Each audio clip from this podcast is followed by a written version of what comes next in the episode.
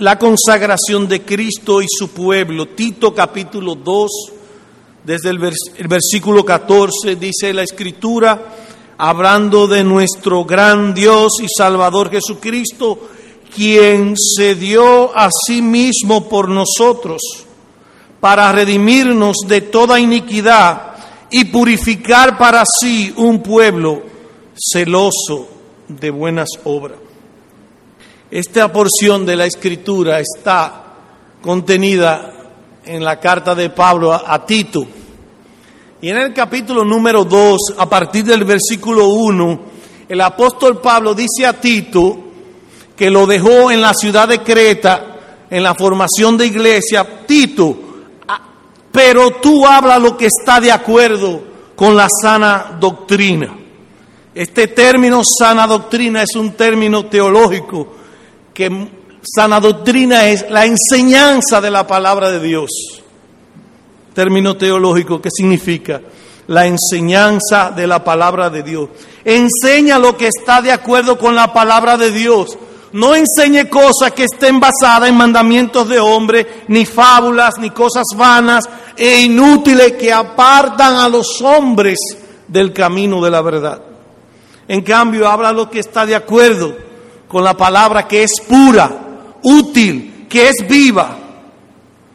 Entonces, ¿cuáles son aquellas cosas que están de acuerdo con la sana doctrina? Y que Pablo le dice a Tito, mira, cuando tú vayas a enseñar sana doctrina, aplícalo a todos los miembros de tu iglesia, de la iglesia allá en Creta. Aplícalo a los miembros de la iglesia, a las diferentes edades que hay en la iglesia. Miren ustedes el versículo número 2, dice que los ancianos sean sobrios, serios. Versículo 3, las ancianas asimismo sean reverentes en su porte, no calumniadoras. Que enseñen a las mujeres más jóvenes. Hay también enseñanza para, para las jóvenes, para las mujeres jóvenes. Versículo 6, exhorta a sí mismo a, a, los jóvenes a que sean prudentes, a las diferentes edades de la iglesia, enséñale la sana doctrina para que la apliquen en sus vidas, para que la, la apliquen en sus vidas. Pero es cierto el dicho que, que dice de esta manera, la sana doctrina y la vida práctica van juntas, van juntas. Y llama la atención que después de hablar a diferentes edades que están en la iglesia, Pablo dice en el versículo 9, exhorta a los siervos que se sujeten a sus amos y no dice, no dice como de los siervos si son jóvenes, si son ancianos, no dice de eso, sino a los siervos que se sujeten a los a sus amos, a los empleados que sean sujetos a sus autoridades. Versículo 10, no defraudando, sino mostrándose fieles en todo, para que, con qué propósito, no solo los siervos, sino todos los miembros de la iglesia deben, para que adornen la doctrina de Dios nuestro Salvador. No solo los empleados deben estar sujetos a las autoridades, todos los creyentes, todas las edades que conforman la iglesia para que adornen la doctrina de Dios nuestro Salvador. Adornen la doctrina de aquel que nos salvó. Debemos mostrar que la gracia de Cristo es gracia transformadora. Debemos mostrar que Cristo nos cambió. Debemos mostrar vidas santas que, no, que fuimos redimidos por Cristo para ser celosos de buenas obras. Y esta es la razón que Él en el versículo 14 nos dice que Cristo se dio a sí mismo por nosotros para redimirnos de toda iniquidad y para purificar un pueblo celoso de buenas obras.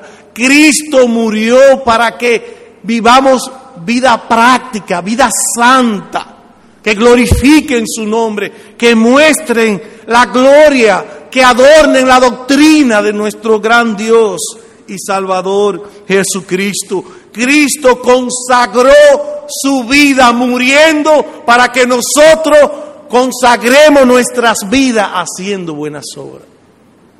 Para que nosotros consagremos nuestras vidas haciendo buenas obras. Nuestro versículo lo estudiaremos de la, siguiente, de la siguiente manera. Primero, lo que Cristo hizo por nosotros. Verso 14. Quien se dio a sí mismo por nosotros para redimirnos de toda iniquidad y para purificar para sí un pueblo celoso de buenas obras. También tenemos un punto número dos, lo que Cristo espera de nosotros, lo que Cristo espera de nosotros. Vamos entonces a ver nuestro primer punto.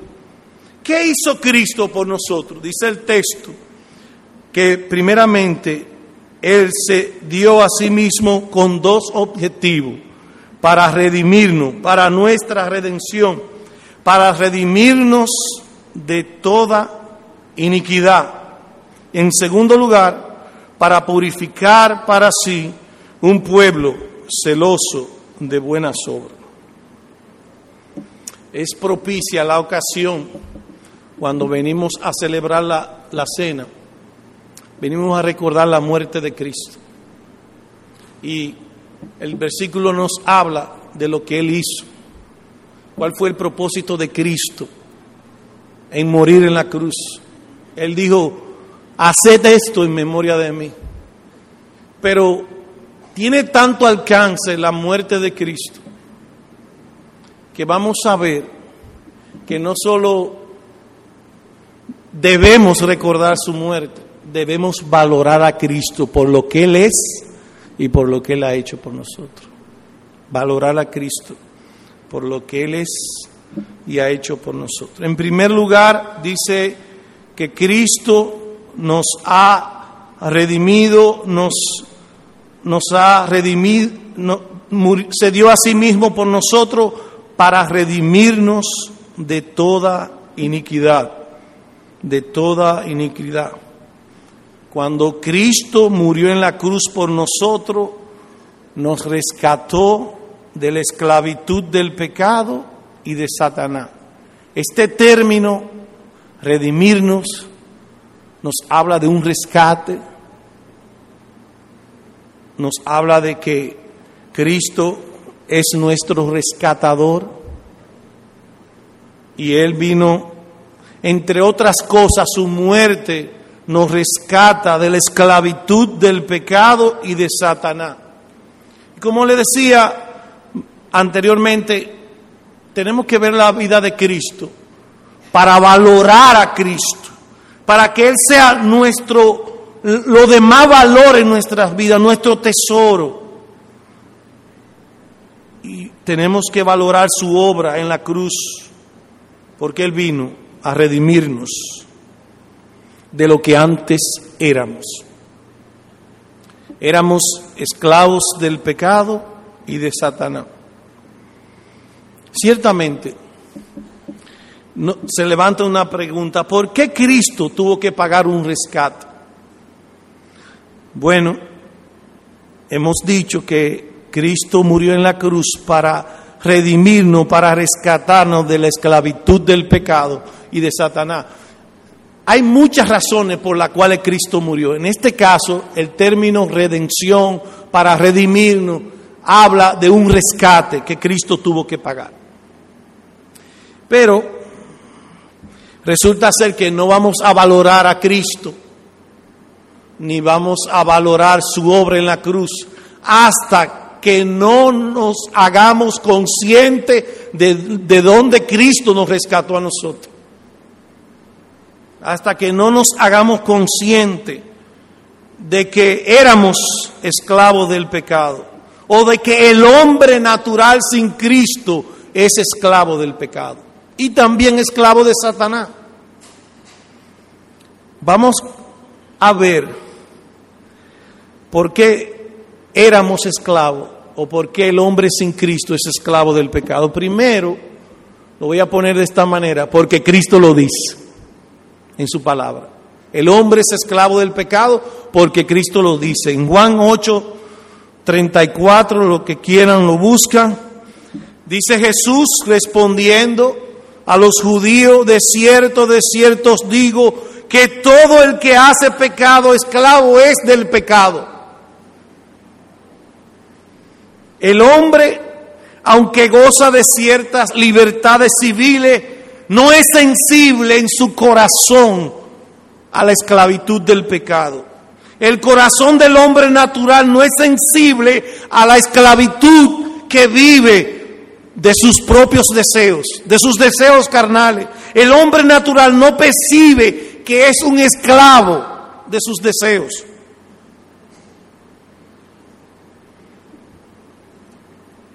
Y no solo es esclavo de un solo deseo, de muchos deseos, de la codicia, del adulterio, de la bebida alcohólica, del fumar cigarrillo, de fumar droga, de no se puede librar de la mentira, de difamar a otro, de la pornografía, etcétera, etcétera. El hombre sin Cristo puede decir que vive en libertad, pero la Biblia a eso le llama esclavitud. Todo el que hace pecado, esclavo es del pecado. En otro lugar la escritura dice, quien es vencido por alguno es hecho esclavo del que lo venció. Repito, quien es vencido por alguno es hecho esclavo del que lo venció. Usted quiere saber si usted o alguien es esclavo del pecado. Hable con ellos de las libertades civiles. Hable con ellos. ¿Qué sucedería cuando viene y te invade a tu país una nación extranjera que viene a dominarte?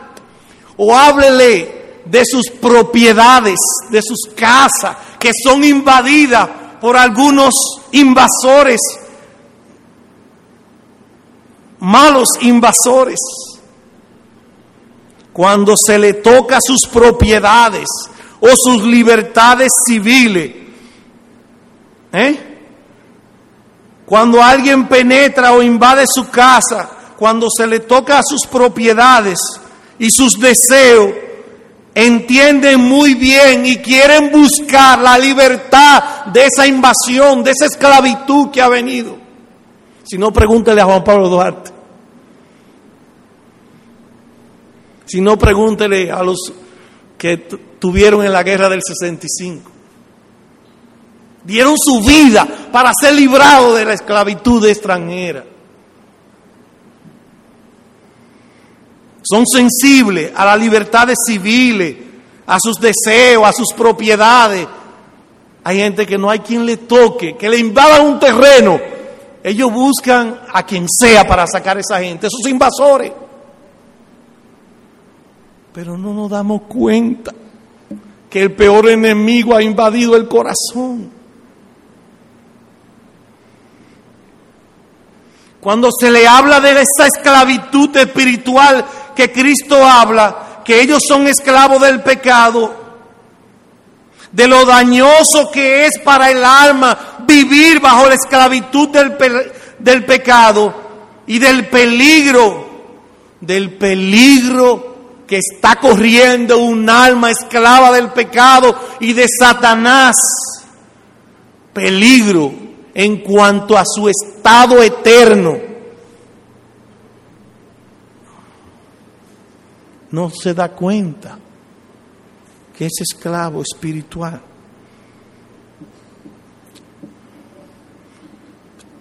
Te pregunto, ¿quién principalmente gobierna tu vida? ¿Tus deseos o Cristo? Además de ser esclavo del pecado, de, también el hombre sin Cristo es esclavo de Satanás. Dice primera de Juan 5, 19, sabemos que somos de Dios y el mundo entero está bajo el maligno. ¿Ok? Los que son de Cristo, los que son de Dios, están bajo el dominio, el gobierno de Cristo. Los que son de Satanás están bajo el dominio de Satanás, del maligno. Están en esclavitud a voluntad de Él, como dice otro texto. Esclavo del pecado, dice Cristo, dice Juan, es, todo el mundo está bajo el maligno.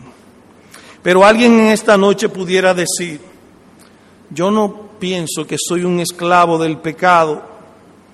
Yo ya dejé las mujeres, la codicia, la beventina, la droga, los hombres, otros dicen yo dejé las mujeres, ya yo dejé de mentir, ya yo dejé de difamar. Pero aún así, ¿sabe qué queda de los pecados pasados? Un registro en el cielo. Eres culpable del pecado, de los pecados cometidos. Aunque te haya apartado de esos pecados, aún hay un registro, aún están las manchas de tus pecados pasados. ¿Eres un esclavo del pecado? Y necesita ser rescatado de esa condición.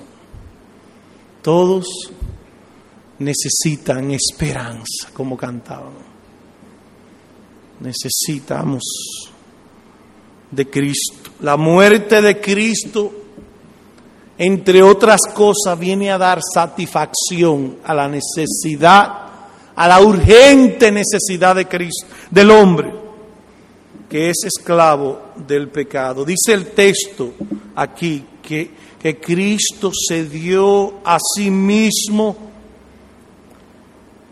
por nosotros para redimirnos. Él vino a pagar el rescate. Todo rescate, hermano, conlleva un pago.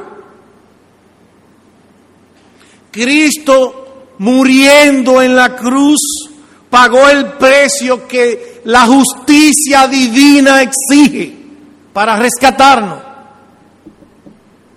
Dios es un juez justo y Él dice, voy a parafrasear lo que dice Dios, tú has violado mi ley y por tanto como tú eres pecador y has violado mi ley, la justicia demanda un castigo. La justicia demanda un castigo. Dice Pablo a los romanos en el capítulo 6, verso 23, la paga del pecado es la muerte. Todos los hombres necesitan alguien que los sustituya, alguien que los redima. Todos somos pecadores, merecemos castigo. Mas dice hermosamente nuestro verso 14 que Cristo se dio a sí mismo, se entregó a la muerte, se consagró en su muerte. Él murió en nuestro lugar, dice el versículo, quien se dio a sí mismo por nosotros, que nos habla de que Él nos ha rescatado en su muerte de esa esclavitud del pecado y de Satanás. Su muerte es nuestra sustitución. Y solamente el hecho de que Él pagó el precio en nuestro lugar, siendo Cristo nuestra sustitución. Eso debe llevarnos a valorar más a Cristo en nuestras vidas, a valorar más a Cristo. Pero además de que Cristo se entregó en la cruz de manera sustitutoria, su muerte fue voluntaria. Su muerte fue voluntaria. Él no fue obligado a la cruz, no fue forzado a la cruz. Dice él en, el Evangelio según San Juan capítulo 10, verso 18, hablando de su muerte, de su vida. Nadie me la quita, sino que yo de mí mismo la pongo. Él se entregó voluntariamente. Y además de que fue una muerte sustitutoria que nos habla del valor de Cristo en pagar el rescate para librarnos de la esclavitud, esta entrega voluntaria de Cristo nos habla de su amor para con nosotros. Nos habla de su amor. Voluntariamente se entregó. Nada lo obligó, nada lo forzó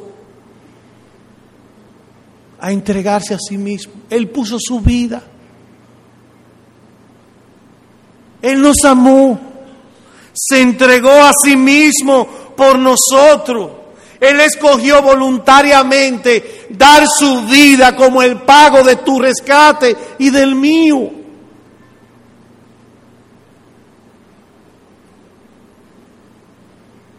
Mostró su amor. Ahora bien, se ha dicho que Cristo murió en la cruz para nuestro rescate, que fue que es una obra de sustitución y es una obra de amor porque él se entregó voluntariamente para rescatarnos, para redimirnos. Y se, se levanta una pregunta aquí. ¿Para quién se hace efectivo el rescate de Cristo entregándose en la cruz para rescatarnos? para quienes se hace efectivo el rescate pagado por Cristo. Bueno, lo hemos dicho entre líneas, para aquellos que abracen, que valoren la muerte de Cristo. Él pagó el rescate por todos nuestros pecados. Mira cómo dice el verso 14. Quien se dio a sí mismo por nosotros para redimirnos de algunos pecados. No, no dice así el versículo. Fíjate bien cómo dice. Quien se dio a sí mismo voluntariamente en sustitución por nosotros para rescatarnos de toda iniquidad. Los pecados pasados, los pecados presentes y los pecados futuros todos nuestros pecados son limpios en la sangre de Cristo.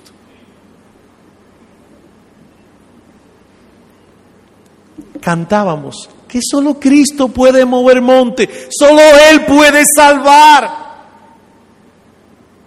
Y el rescate es efectivo para aquellos que tienen a Cristo como su único Salvador.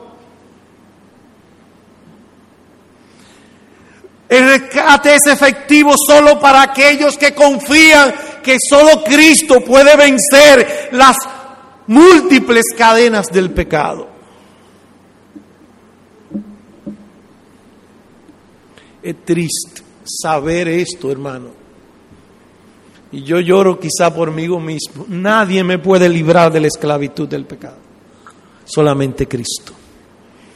Ni tú, ni nadie pueden rescatar, rescatarte de la esclavitud.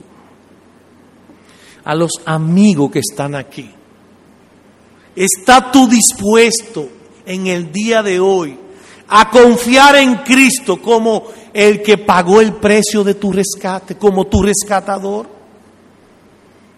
¿Está tú dispuesto a confiar en Cristo para librarte de eso que tú muchas veces no estás consciente, que eres un esclavo del pecado y de Satanás. Yo te invito en esta noche que ahí en tu asiento tú lo aceptes hoy. Hoy es el día de salvación para ti. Hoy que tú has visto que Cristo dice, que su palabra dice que eres un esclavo del pecado y de Satanás. Bueno, pero dice el versículo 14 que Cristo se dio a sí mismo por nosotros para redimirnos de toda iniquidad. Vamos a ver esto, vamos a ver la obra de Cristo, la obra de gracia de Cristo en nosotros. Vamos a Romanos capítulo 6, por favor. Vamos a buscar dos pasajes que nos muestran que sí, los que confían en Cristo han sido librados del pecado y de Satanás. Romanos 6.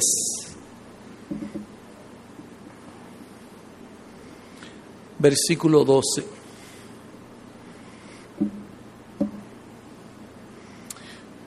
Dice así el apóstol Pablo, no reine pues el pecado en vuestro cuerpo mortal, de modo que lo obedezcáis en sus concupiscencias Versículo 13, ni tampoco presentéis vuestros miembros al pecado como instrumento de iniquidad, sino presentaos vosotros mismos, vosotros mismos a Dios como vivo entre los muertos y vuestros miembros a Dios como instrumento de justicia, porque el pecado no se ensoñoreará de vosotros, pues no estáis bajo la ley, sino estáis bajo la gracia. Todo el que ha confiado en Cristo ha sido libertado de la esclavitud del pecado. Ya el pecado no es su rey. Ya él no complace sus deseos carnales. Colosenses capítulo 1. Colosenses capítulo 1, versículo 12. ese es el mismo texto de esta mañana del pastor Arocha hablando de que Dios ha prometido poder y paz a su pueblo. Versículo 12, con gozo dando gracias al Padre que nos hizo aptos para participar de la herencia de los santos en luz, el cual nos ha librado de la potestad de las tinieblas y nos ha trasladado al reino de su amado Hijo, en quien tenemos redención por, su sangre, el perdón de pecado. Dios en Cristo nos ha trasladado del reino de Satanás, de la esclavitud del maligno, a, a ser siervo de Cristo, al reino de Dios, al reino de su Hijo. Te pregunto, ¿Te ha librado Cristo del dominio de los deseos carnales, de las pasiones pecaminosas? ¿Ha redimido tu alma para que ahora la gobierne tu Salvador Jesucristo?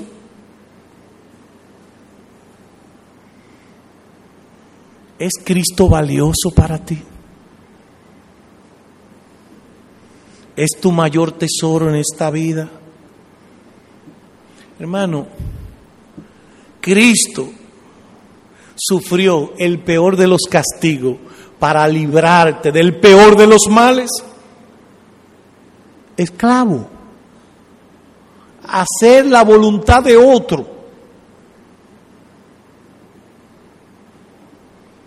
La vida de Cristo fue entregada a la muerte, fue consagrada.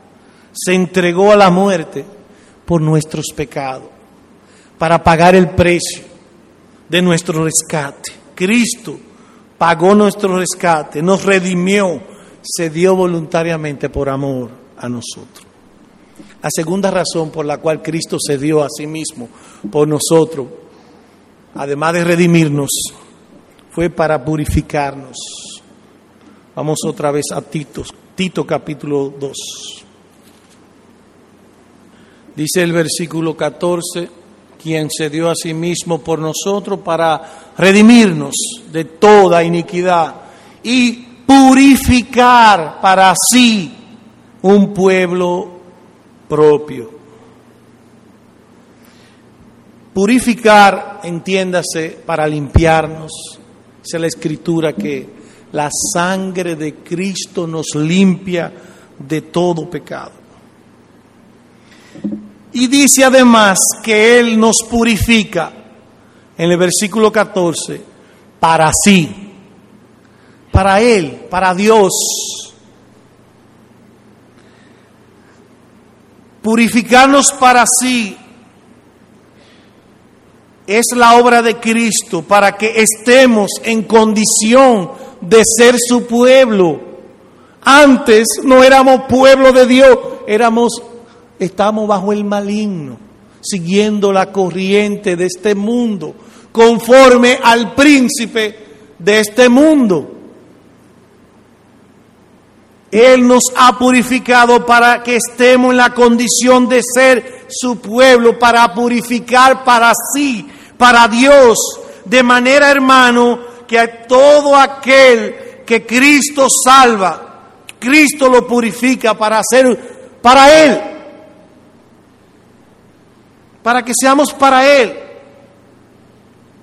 no solo para rescatarnos de la esclavitud, sino para que seamos su especial tesoro, su pueblo.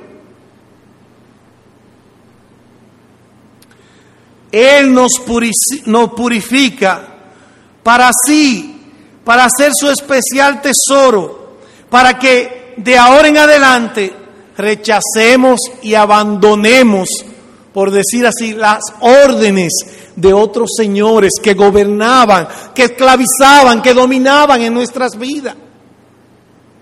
Él nos limpia de toda iniquidad para purificarnos, para hacernos su pueblo.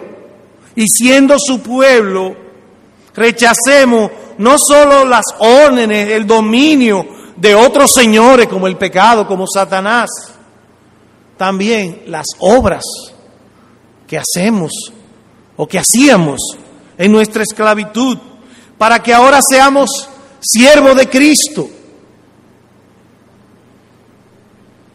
Siervo de Cristo, para que hagamos sus obras, como dice este mismo versículo, para ser celoso de buenas obras. Pero quiero que, por favor, me acompañen a Lucas capítulo 1, para que veamos allí la causa Lucas capítulo 1. La causa que motivó a Zacarías a bendecir el nombre de Dios. Lucas 1, a partir del verso 68. Voy a leer el 67. Y Zacarías su padre fue lleno del Espíritu Santo y profetizó diciendo, oigan bien, ¿qué movió a Zacarías a bendecir al Señor Dios de Israel. Bendito el Señor Dios de Israel, que ha visitado y redimido a su pueblo. Y nos levantó un poderoso Salvador en la casa de David su siervo, como habló por boca de sus santos profetas, que fueron desde el principio. Salvación de nuestros enemigos y de la mano de todos los que nos aborrecieron para hacer misericordia con nuestros padres y acordarse de su santo pacto, del juramento que hizo Abraham nuestro Padre, que nos había de conceder que librado de nuestros enemigos, sin temor les serviríamos en santidad y en justicia delante de Él todos los días. Esta es una de las razones por la cual Cristo murió, para rescatarnos de la esclavitud y purificarnos, para ser un pueblo celoso de buenas obras, para que le sirvamos en santidad y en justicia delante de Él todos nuestros días. ¿Ven ustedes el efecto de la muerte de Cristo? que Él no solo nos rescata del pecado, sino también de la esclavitud del pecado y de Satanás, nos capacita para hacer buenas obras, para vivir en santidad. Y esto debe valorarnos, debemos, debe llevarnos otra vez a valorar a Cristo. Él, antes éramos esclavos, ahora Él nos capacita por su gracia para vivir en santidad y en justicia delante de Él. Cristo nos capacita para ser fructífero, hermano, para, para dar frutos que lleven gloria a su nombre, Cristo murió para esto, para que seamos fructíferos. Y esto nos lleva a considerar nuestro segundo punto. ¿Qué Cristo espera de nosotros? Hemos visto lo que Cristo hizo por nosotros. Ahora, ¿qué Él espera de nosotros? Tito capítulo 2.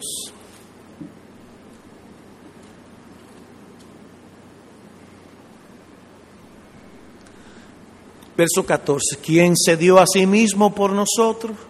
Para redimirnos de toda iniquidad y purificar para Él un pueblo especial, celoso de buenas obras. Él no solo nos capacita para andar en buenas obras, sino también para ser celoso. Y la palabra allí celoso es significa ser un apasionado.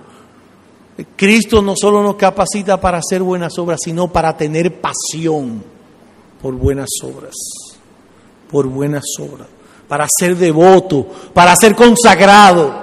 Le decía en el principio, Cristo se consagró para, que su pueblo se consagre, se entregue a vivir en santidad, siendo celoso de buenas obras. Todo el que ha sido salvo por Cristo debe mostrar con sus buenas obras que Él ha sido cambiado, que ha sido transformado por la gracia de Cristo. Que ha sido transformado por la gracia de Cristo.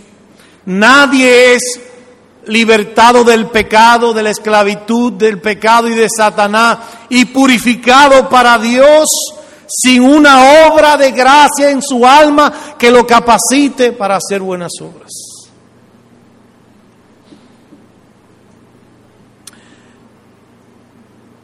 La evidencia de que somos salvos, la evidencia de que adornamos con nuestra vida la doctrina de Cristo, es que somos celosos de buenas obras. Oigan cómo dice el apóstol Santiago hablando de la fe. Así también la fe, si no tiene obras, es muerta en sí misma. Pero alguno dirá, tú tienes fe y yo tengo obra. Muestra, muéstrame tu fe sin tus obras y yo te mostraré mi fe por mis obras. Estamos llamados a hacer buenas obras. Quisiera por favor me acompañen a Mateo capítulo 5 para dar respuesta a una pregunta que voy a hacer. ¿Por qué, por qué Dios se agrada? ¿Por qué Dios quiere que seamos celosos de buenas obras? Esa es la pregunta. Mateo capítulo 5. Mateo 5, verso 16, dice Cristo, así alumbre vuestra luz delante de los hombres, para que vean vuestras buenas obras. ¿Para qué? Y glorifiquen a vuestro Padre que está en los cielos. Dios quiere que seamos celosos de buenas obras para mostrar su gloria, que Él es poderoso en salvar, que la gracia de Cristo transforma aún el peor de los pecadores, aún al más moralista de los pecadores, para mostrar su gloria, que Él tiene poder para salvar, tiene poder para cambiar tu vida y para capacitarte para que muestres tus buenas obras, muestres tus buenas obras. En este contexto de Mateo 5, buenas obras es sinónimo de toda justicia. Si vuestra justicia no es mayor que la de los escribas y fariseos, no entraréis en el reino de los, cielos. De manera que buenas obras en este contexto se trata de toda justicia. Ahora bien, en Tito capítulo 3, vamos allá, por favor. En Tito capítulo número 3, el versículo 14, 13 y 14, nos habla de las buenas obras de las cuales nosotros debemos ser celosos frente a aquellos que tienen necesidad. Noten lo que dice Tito 3, 13. Tito 3, 13. A Cenas, intérprete de la ley, y a Apolos, encamínales con solicitud de modo que nadie, nada le falte. Eh, estos hermanos eh, sirven a Cristo, atiéndolo con solicitud, que nada le falte, usa de hospitalidad, versículo 14, y aprendan también los nuestros, los verdaderos cristianos, a ocuparse en buenas obras para los casos de necesidad, para que no sean sin fruto. Bueno, pastor, yo he visto que Cristo murió para que nosotros seamos apasionados por buenas obras, pero yo he quedado corto. Pero es de consuelo saber que en el versículo 14 dice, y aprendan esto, a hacer buenas obras. hacer buenas obras se aprende, hermano. Así que este es un buen momento para empezar a hacer buenas obras. De manera que buenas obras es sinónimo de amar a nuestro prójimo como Cristo nos amó en la cruz, se entregó voluntariamente, se consagró para que tú y yo nos consagráramos, para mostrar su gloria, para mostrar que no somos iguales, que no somos esclavos del pecado, que somos esclavos de Cristo.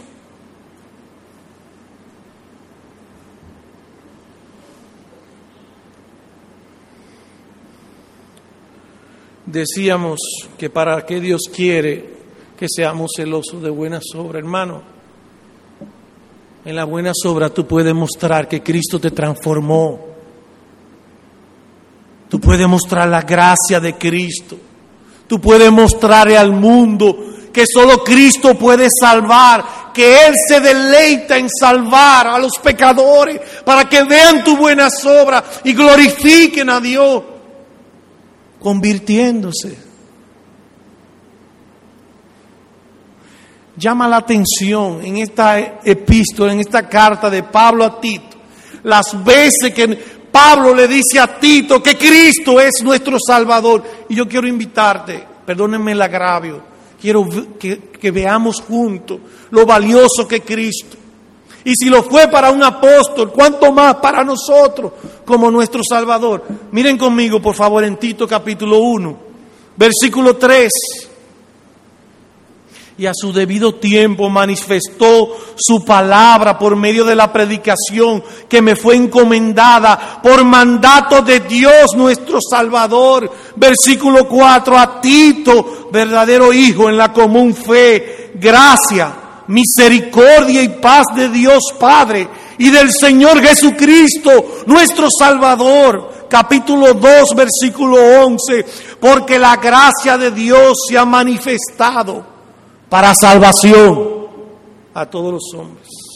Versículo 13, aguardando la esperanza bienaventurada, la manifestación gloriosa de nuestro gran Dios y Salvador Jesucristo, quien se dio a sí mismo para rescatar, para salvarnos.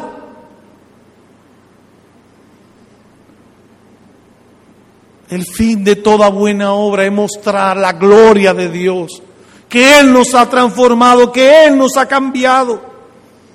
Tito capítulo 3, verso 4, pero cuando se manifestó la bondad de Dios nuestro Salvador y su amor para con los hombres, verso 6, el cual derramó en nosotros abundantemente por Jesucristo nuestro Salvador. Es el deleite de Cristo salvar al pecador, rescatarlo de esa esclavitud llamará su nombre Jesús porque Él salvará a su pueblo de su pecado. Necesitamos vivir consagrado a Él. Así como Él se consagró entregándose en la muerte, su pueblo debe consagrarse, ser celoso de buenas obras. Permítame nueva vez entonces concluir con algunas cosas que nos, que nos llaman a aprender a hacer buenas obras y, y a, que nos llaman a hacer esas buenas obras para la gloria de Dios. Tito capítulo 2 versículo 7. Pablo le dice a Tito, muéstrate presentándote tú en todo como ejemplo de buenas obras. No solamente Tito, todos los verdaderos creyentes deben ser ejemplos de buenas obras. Versículo 14. Debemos ser celosos, apasionados por hacer el bien, por ayudar a los necesitados.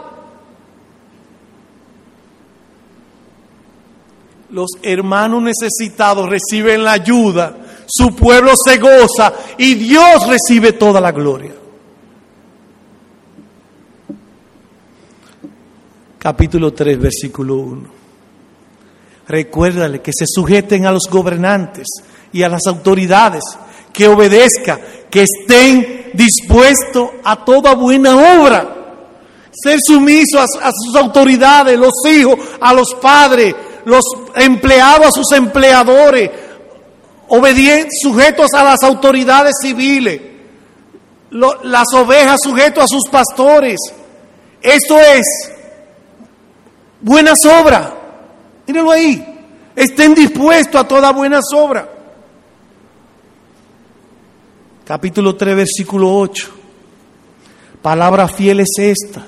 Y en estas cosas quiero que insista con firmeza para que los que creen en Dios procuren con diligencia, ocúpate, amado hermano, en buenas obras.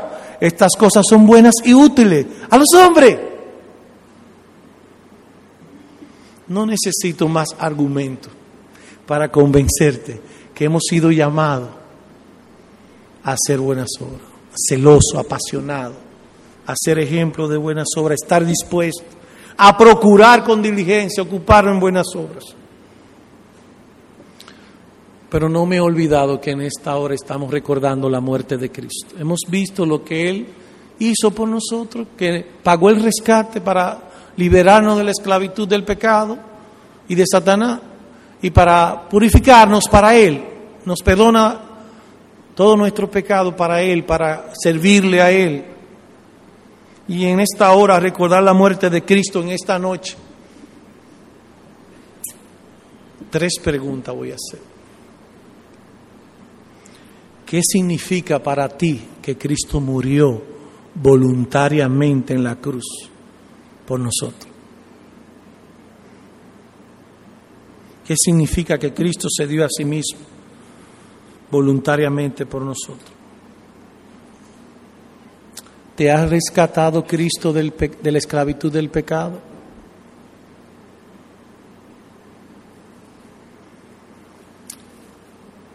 ¿Te ha redimido Cristo para vivir una vida fructífera? Hermano, cuando tú haces una buena obra que es para la gloria de Dios, en el cielo nos mandan un chat, un mensaje. Eso me agrada, me gusta eso. La computadora a veces nosotros recibimos un mini mensaje, me gusta eso. Cuando eh, recuerda, no te detenga cuando tú vas a hacer buena obra, cuando tú vas a mostrar que Cristo te cambió, que la gracia te transformó, recuerda que eso agrada a Dios porque eso Cristo murió para que seamos celosos de buenas obras. Meditemos en esto, hermano, que Cristo pagó el precio de nuestro rescate para que vivamos vida consagradas a Él. Amén.